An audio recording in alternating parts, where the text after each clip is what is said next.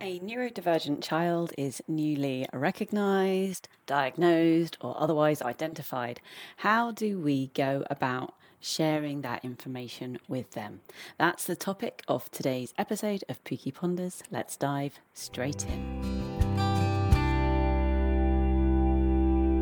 Okay, so off the bat, I'm going to start with just strong advice normally I think it's really important that those people working with and caring for children find the route that suits them best. But when it comes to sharing labels around neurodivergence, I feel really strongly that it's very important that we do share this learning about our child with our child this is not something that we should be ashamed of or hiding from. This is something that a child needs to learn to embrace, get curious about, explore, find their tribe, etc. So, yeah, that's my personal opinion that this is not something we should be hiding from our children, but rather exploring with them generally, by the time that we get to the point of a diagnosis or a label, we would have been exploring this with them for some time anyway. And so hopefully it doesn't come as too much of a surprise. And so perhaps we're thinking more about the nuance of, well, what does this mean and what next and so on. But yes, I feel strongly it's important that they need to know. Next, we need to think about how we're going to frame these conversations, whether this during the process of exploring whether our child might be neurodivergent or following that label being clarified, applied, whatever has happened. And it's important to recognize here that there are many different journeys here. Some people will be self identifying, some people might just have noticed traits, others will have gone through a very long winded and formal process, others might be on a long wait list for that process and in the process be treating as if and identifying with wherever you are and whatever journey that you have taken, let's think about how we're going to talk about neurodivergence and the different conditions that that covers. And I would suggest that we talk about them in a celebratory way, that we talk about them as differences rather than deficits, and that we think about the strengths that these conditions bring because they do. Sure, every neurodivergence will bring with it some challenges too, because we live in a neurotypical world. And so it's not quite designed for those of us who are neurodivergent. However, we are each brilliant in our own ways. And so let's celebrate the strengths. And particularly, let's think about which of those strengths perhaps are part of the fact that we think and feel and experience the world a little bit differently than our peers. And let's see the good in that as well as noticing the challenges. Our children need to learn to see this through a positive lens. Otherwise, they're going to grow up to be negative and bitter and feel, why did this happen to them? This isn't a horrible thing that's happened to them. It's a difference that sometimes we need to learn to overcome, but we also need to learn to embrace and make the very, very most of. So, whilst our children need to know that yeah, they're a little bit different. And it is important that they do know that and that they understand that other people experience the world in a different way to them. Because remember, your child only has their own experience to draw on. The only way they've ever experienced the world, unless they have had some sort of traumatic brain injury, but the only way that most children will have experienced the world is the way in which they experience the world. We don't get the chance to put on someone else's shoes for the day and experience the way that they think, feel, behave, and respond to the world around them. We just have our own experience. And so we need to help our children to understand that they do experience things a little bit differently. This is also helpful for our children to see things through this lens because sometimes they will beat themselves up about, but why can my friend do this and I can't? Why do I struggle with this when other people don't seem to? This is something that we need to learn as neurodivergent people that other people find things easier because they experiencing it in a totally different way to us. That's something as someone who was really late diagnosed, I actually found it really helpful to understand. Suddenly I knew why I want to go to my friends' weddings, and I do, but it takes such a huge emotional and physical and mental toll on me. Why was that when everyone else seemed to be having a great time? Ah, I know now it's because I'm autistic, but I didn't know that then. And I used to beat myself up and think, why am I dreading this thing that everyone else has been looking forward to for months? So we need to emphasize that being different doesn't mean our children are broken, defunct, deficit in any way. They need to know this is not a bad thing, but just that we're different in the same way that we might celebrate other differences to do with gender or ethnicity and those sorts of things. We, we need to just celebrate that we're all different and, and that that is okay, but they're not broken. But yeah, do explore and get curious with them about the way in which perhaps they experience the world and how this might be different than someone else. Again, think about how you might do this through a positive lens. So, an example might be if you have a child who has different sensory experience than their peers, perhaps they have really heightened senses. That's very common in our neurodivergent children.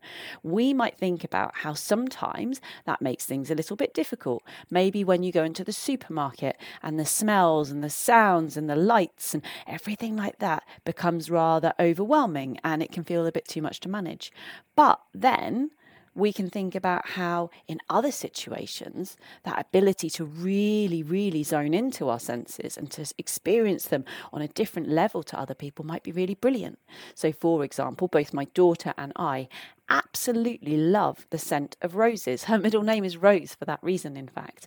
Um, and so, if we are walking anywhere near anywhere with fragrant roses, one of us will pick up that waft from quite a distance away and we will go and seek out those roses and smell them and really enjoy them. And sure, loads of people can enjoy the scent of roses, but not many people could enjoy them to quite the blissful level that myself and Lyra can. So think with your child about their differences, how these might play out, how this might sometimes make things harder for them than their peers, is a way of kind of beginning to explore and explain why sometimes they find things harder. And that's okay. And we need to start forgiving ourselves for that and beginning to think about adjustments we might make, but also think about how those differences, when flipped and in a different situation, can actually be something really, really positive too. Another example of this would be special interests or hyperfocus or deep interests or whichever phrase you might want to use. If you have a child who has a particular passion, interest, hobby that they want to really, really focus in on, then that again is something that can mark them out as neurodivergent and different than their peers. Perhaps all their friends are moving on all the time and doing different things and shifting between activities, whilst your child wants to really focus in on the one thing that they really love all the time. This can make it difficult difficult in terms of social interaction with their peers. Their peers may not get it, and it can make it hard to make and sustain friends. But if we flip that, think about what an absolute expert your child has become in this thing that they spend so much of their time dedicated to learning about, exploring, practicing. And we can think about how across a lifetime that again can be a really positive thing.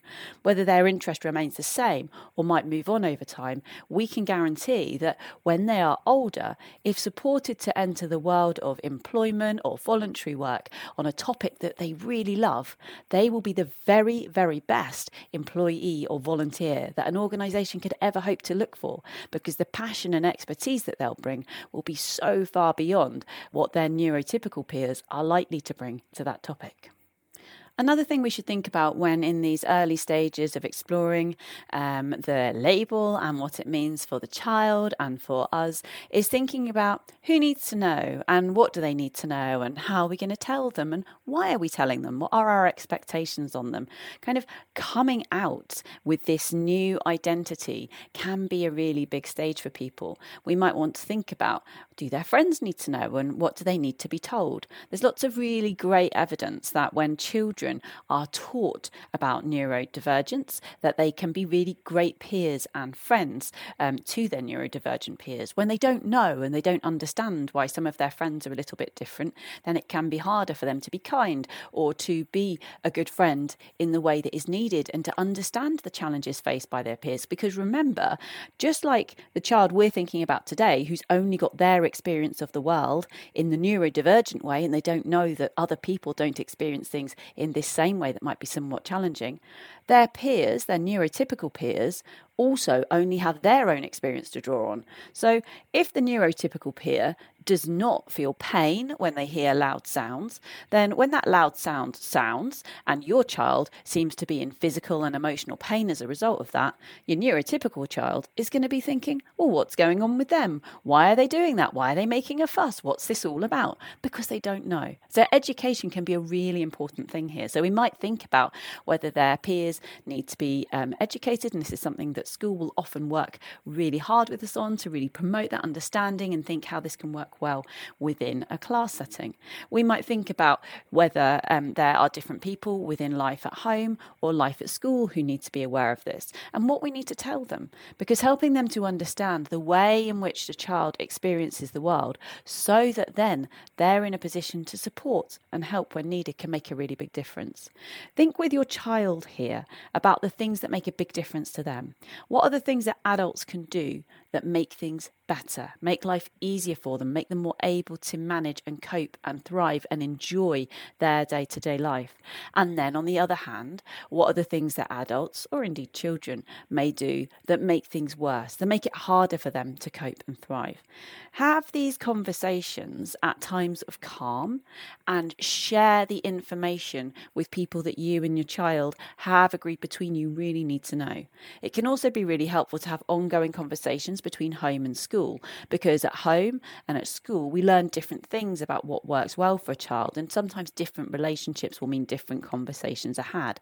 So having really good relationships between home and school can often mean that everyone can do a better job of supporting the child these conversations do need to happen at times of calm so that we can explore when we're feeling relatively regulated, calm, and happy what will help in those more challenging times. And indeed, what are the things that make us feel really, really great. Um, if we wait until moments when we are dysregulated, then it's very, very difficult to go into that kind of problem solving, speaking, thinking kind of mindset that is needed to have these sorts of conversations. So definitely be doing it at a time of calm and sharing proactively rather than reactively.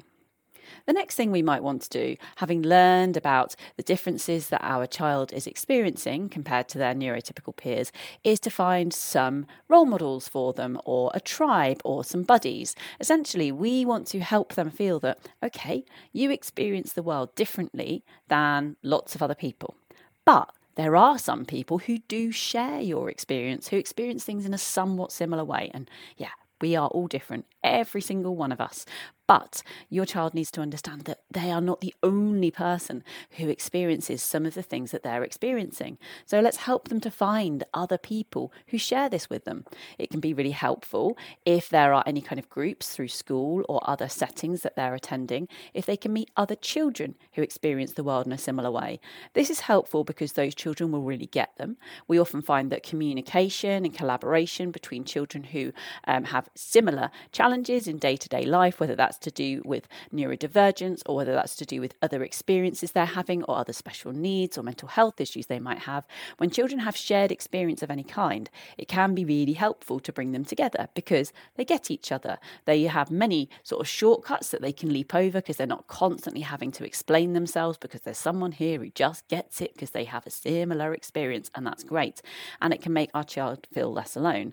And of course, the context that a peer brings is fantastic because this peer is experiencing this world at this time in this way. Um, and so they have much more than just the shared kind of neurotype, if you like. Um, having a buddy who's at your same school or club and living it right now at a similar kind of age um, and a similar time in history can be really helpful because talking to someone who perhaps has similar differences to you but was at school 30 years ago, your experiences are likely to be really different. I find this with my own daughters. They're 13 now, um, and whilst we're all autistic, and there's lots that I can share with them about my experiences and the way that the world feels for me and the things that I do to manage it, I cannot support them uh, directly from my own experience about what it feels like to be a 13 year old girl in a world full of social media and TikTok and so on, because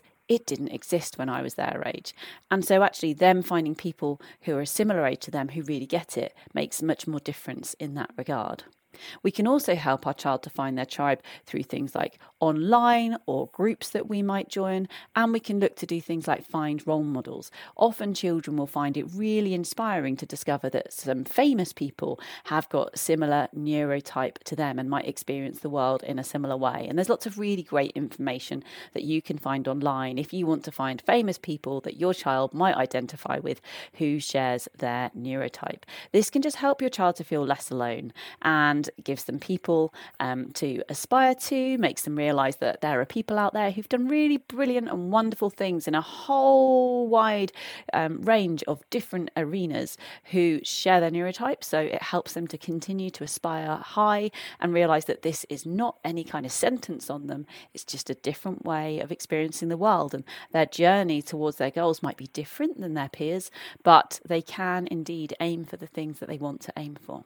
A final way of kind of helping with that whole like tribe and peer thing um, can be identifying with people who've got similar special interests. So you might not specifically be hunting out um, peers who have the same neurotype. You might be hunting out peers who also love Dungeons and Dragons or whatever happens to be a special interest of your child. And finding their tribe that way can also help. Depending on what their special interests are and the things that your child enjoys spending their time on, we do find quite often um, that there will be shared neurotypes in those sorts of groups as well. Not always, but often. But we're looking here for that sense of belonging and connection and really embracing those things that matter to your child and the ways in which they are experiencing the world.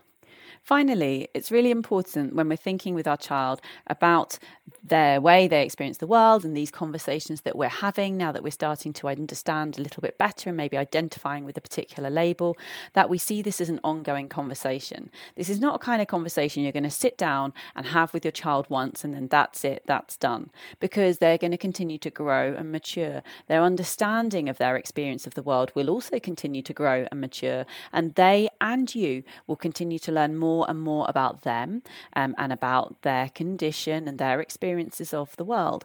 And so, actually, we want to be curious all the time. We want to keep checking back in, see how things are feeling, see what else we can be doing, thinking about the different adjustments that we might be able to make to make life feel a little bit more manageable for them, understanding and recognizing when things go wrong and what we can learn from that, understanding and recognizing when things go right and seeing what we can learn from that. This is not a one time conversation conversation. This is an ongoing dialogue over time, and one that, if we can, we should approach with excitement, with enthusiasm, with joy, and always, always remembering to remind our child that this does not change them.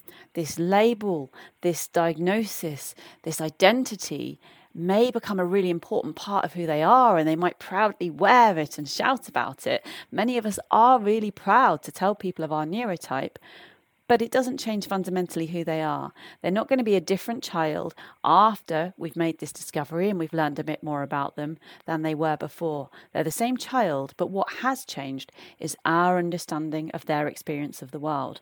So the same child, but perhaps we're now able to adapt their world, to adapt the way in which we support them so that they can experience the world in a slightly better way.